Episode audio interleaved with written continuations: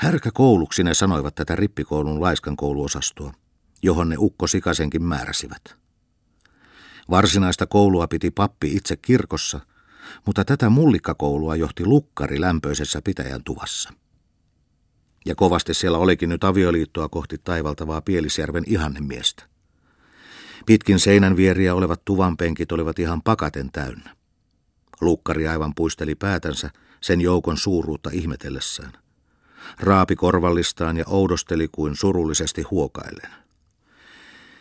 Tja, tja, tja. Miten surullista. Miehet haukottelivat. Jotkut istuivat jo puolitorkuksessa kyynärpäät polvia vasten. Ukko Sikanenkin täällä, oudoksui lukkari ja aivan vihelteli sille ihmeelle. Miehet vääntivät härän silmää ukon puoleen. Kaa, yritteli ukko, mutta jätti kesken, sillä koko tämä peli hävetti häntä, aikamiestä. Tulin tässä poikenneeksi, hän kierteli asiaa kaunistellen, imasi savut, sylkäsi ja koki painua entistä syvempään tupakoimiskumaraan. Sen pojan kanssa siinä tuli puheeksi kirkolle lähtö, ja se arveli, että jos minä pyörähtäisin, jatkoi hän hätävalettaan. Miten ilkeän painostavaa. Lukkari katsoi häneen ääneti, muka surullisena seurakuntansa tähden. Se äänettömyys ja miesten häränkatse kiusasi ukkoa. Niin lupasin, jotta saapihan tuossa pyörähtää, koki ukko yhä pinteissään änkätä. Mutta onneksi sattui silloin eräälle miehistä siinä torkkuessa tapahtumaan joku vahinko. Se käänsi yleisen huomion ukosta pois, ja niin päästiin hyvään alkuun. Ei tämä henkinen työ tahtonut ukko Sikaselta ainakaan nyt alussa ihan rentonaan luonnistua. Pahimpana vastuksena oli uni, sillä tupa oli herkullisen lämmin. Oikeastaan oli asianlaita niin, että tämä uusi pappi, joka yleensä oli alkanut ahdistella ripillä käymättömiä, oli antanut nimismiehen toimeksi noutaa Pekkakin, ukon poika kouluun. Kai se nimismies vain ei tainnut vielä ennättää monilta muilta noudettaviltansa sitä noutaa. Nyt hän aikoi jo alkaa varsinaisen opetuksen. No, jos me siis, me kirjanoppineet ja, pisteli hän. Joku kirjanoppineesta sylkäsi. Eräs haukotteli.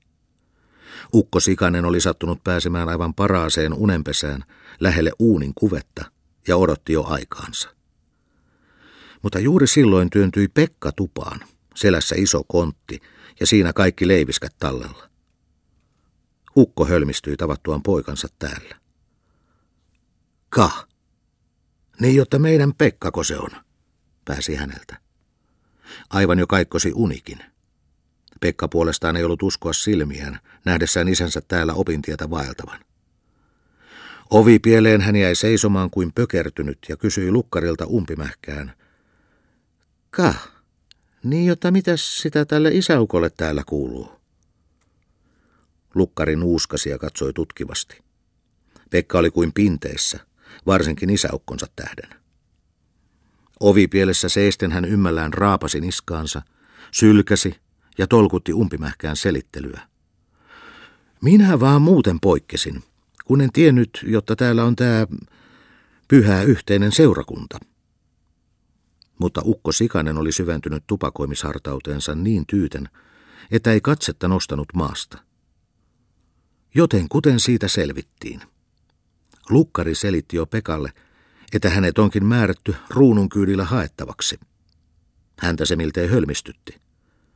Oven suussa yhä seisten ja korvallistansa kynsäisten, hän siihen arvella tokaisi. Ka, niin jotta vai pitää se tää esivalta jo niin hyvän huolen, jota ihan hakemassa käy. Joukko seurasi tapausta puoliunisena. Tuvan lämpö oli lisääntynyt. Siinä oli jo muutakin kotoista kuin lämpö. Tämä kaikki aivan jo houkutteli ja rohkaisi Pekkaa, ja nyt hän jo myöntelikin.